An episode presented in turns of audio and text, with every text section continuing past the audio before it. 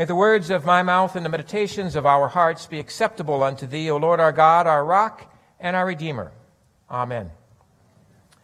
Well, today's sermon comes from the book of Genesis, the story of Joseph. And as I was reading through the story of Joseph, two words kept showing up, kind of kept coming to my mind the words up and the word down.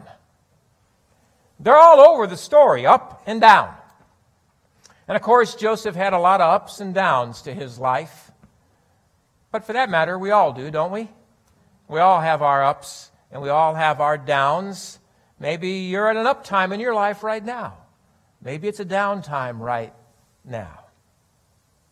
As I was preparing for this sermon, I listened to a sermon by a great preacher. He preached this two and a half years ago.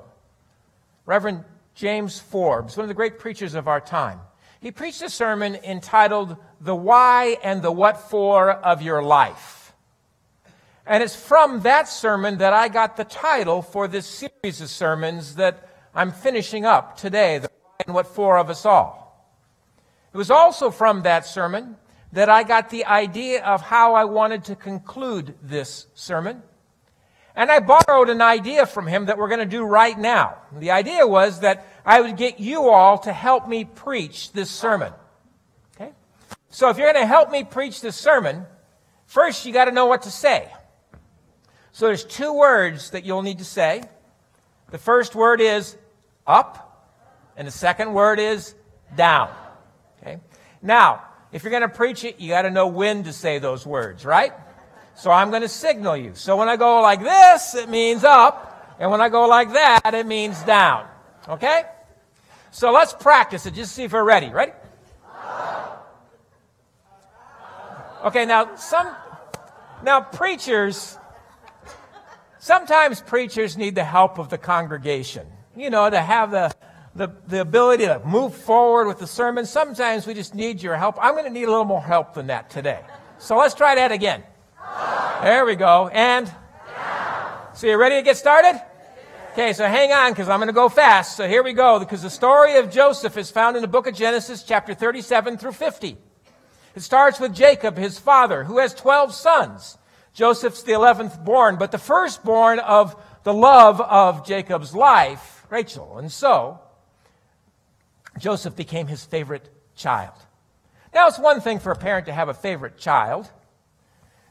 But Jacob told all the rest of the family that Joseph was his favorite. He even showed it, giving him special clothing, a, a cloak or a coat or robe of many colors. Now, Joseph was a dreamer. and one time he had a dream. And in the dream, he saw a field of grain. And in the grain, he saw one stalk that was, one stalk that was, and, one, and the rest of them were bowing and he knew what the dream meant. He knew that one day he would stand and all of his family would bow before him. He told his family that. his brothers grew to hate him. And because he was the favored one, he didn't have to do the chores the other brothers had to do. One day, all the brothers were out tending the sheep except for Joseph. And Jacob asked Joseph, Go out and check on your brothers, see how they're doing. So he went out to check on them, he wore his coat of many colors, which meant his brothers could see him coming. And when they saw him coming, they knew they had an opportunity to do away with him. And so when he arrived, they took that coat off of him and they threw him into a well. Now, later, they took that coat, dipped it in animal's blood, gave it to their father, and said an animal had killed their brother. But back to the well, along came some Midianite travelers. And so they they took Joseph out of the well and sold him as a slave. Midianites then took him to Egypt, where they sold him to Potiphar. Potiphar was the head of security for the Pharaoh.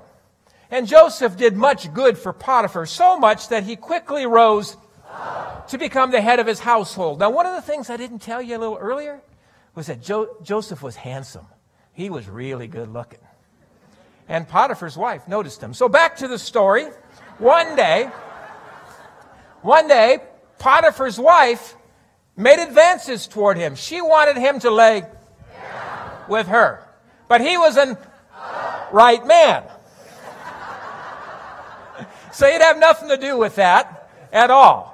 But she was not going to give up. And so she waited for an opportune time when there was nobody else around. And then she grabbed hold of him and she wouldn't let him go. And he had to wrestle himself free of her. And as he wrestled himself free, she hung on to his robe and he ran out without it.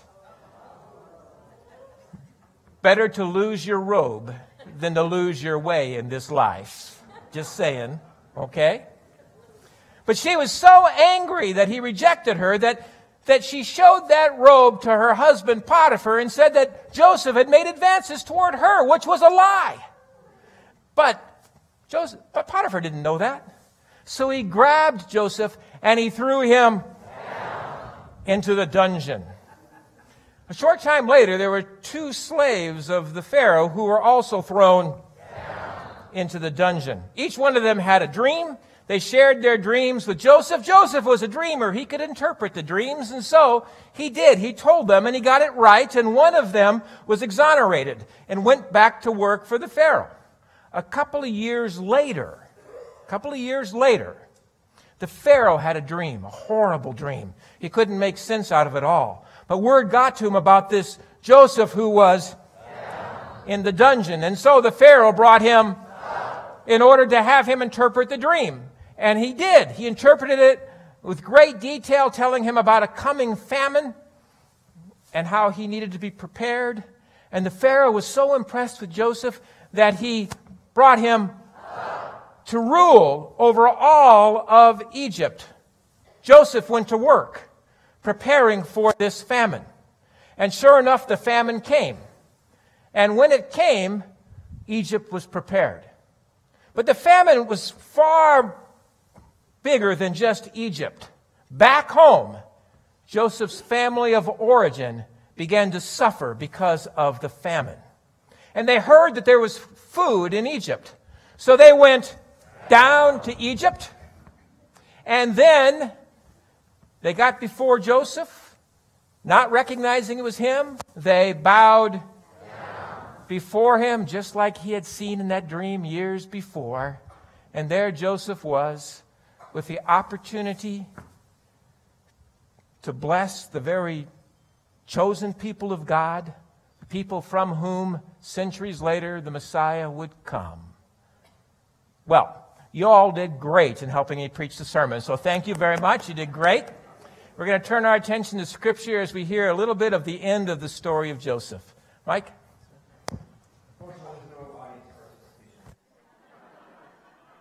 Done, this, sir. Uh, as Pastor Dave said, this morning's reading comes from the book of Genesis, chapter 45, verses 1 through 11. Then Joseph could no longer control himself before all those who stood by him, and he cried out, Send everyone away from me. So no one stayed with them when Joseph made himself known to his brothers. And he wept so loudly that the Egyptians heard it, and the household of Pharaoh heard it. Joseph said to his brothers, I am Joseph. Is my father still alive? But his brothers could not answer him. So dismayed were they at his presence. Then Joseph said to his brothers, Come closer to me. And they came closer. He said, I am your brother, Joseph, whom you sold into Egypt. And now do not be distressed or angry with yourselves because you sold me here. For God sent me before you to preserve life. For the famine has been in the land of these two years and there are five more years in which there will be neither plowing nor harvest. God sent me before you to preserve you a remnant on earth and to keep alive for you many survivors. So it was not you who sent me here, but God. He has made me a father to Pharaoh and Lord of all his house and ruler over all the land of Egypt. This is, oh, excuse me. Hurry and go up to my father and say to him, Thus says your son Joseph, God has made me Lord of all Egypt. Come down to me, do not delay. You shall settle in the land of Goshen, and you shall be near me, and you and your children and your children's children, as well as your flocks, your herds, and all that you have.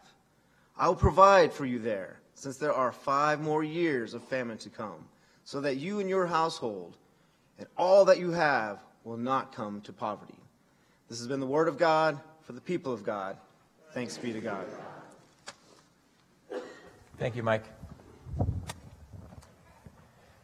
Joseph certainly had a lot of ups and downs to his life. But beneath all of the ups and downs of his life, he came to understand that the hand of God was at work, weaving all of the ups and downs of his life into the very purpose and plan of God. He stood before his siblings and told them, It is I, Joseph, your brother. Do not be afraid, for what you intended for evil, God turned into something good. He began to understand how deep beneath all the ups and downs of his life, God's hand was at work weaving together those ups and downs, weaving together the very stuff of his life in order that it be useful for carrying forward the very work of God. He understood that as he stood before his brothers and sisters, that God had been working in a way that would allow him then to make certain that the children of God and the plan of God would continue to unfold as he stood there, he came to understand the why and the what for of his life. And as we look at the story, we can see how the hand of God was at work through all of those ups and those downs. Why wasn't there water in that well he was tossed into? The hand of God? How did he end up in Potiphar's home? The hand of God? How is it that he resisted the temptations of Potiphar's wife, the hand of God? How is it that he knew how to interpret dreams? The hand of God? How did he end up ruling over all of Egypt? The hand of God. And how is it that he was able to stand before his brothers and his sisters, his family, with this opportunity to bless the chosen people of God, the people from whom the Messiah would be born centuries later? The very hand of God.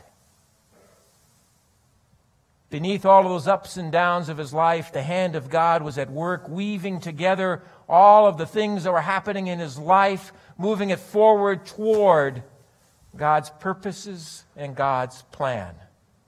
And as I think about this story, I can't help but think about my own life. For certainly I've had plenty of ups and downs in my life, and you've had a lot of ups and downs in your life too. Now, I was born into a wonderful family, my great parents, and so that's all an up for me. When I was 19 years old, my grandmother, who lived with me most of my life, had a major stroke. Four months later, she died. That was a down. When I was 24 years old, I married my wife, Jerry. That was enough. Uh, enough. That was enough.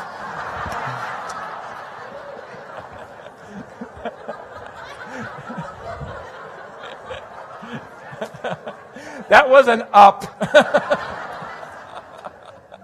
when I was 27, we had our first child. That was an up. And then we had some more children, some more ups. And then we had lots more children, lots more ups. When I was 29 years old, I had my own business working in the woods outside of Flagstaff. I underbid a Forest Service contract. And because it was a contract with the governor, the government, I had to, I had to complete the work. And we about lost everything in the process, and that was a down for me. When I was 32 years old, I went to seminary. That was an up. But the first church that I worked at, it was a church that was broken, divided, and people were angry and mean to one another. So much so that six months in, I wasn't certain I even wanted to be a pastor anymore. That was a down for me. But I received some good counsel during that time, and that was an up. And I've served wonderful churches ever since, and every one of them has been an up.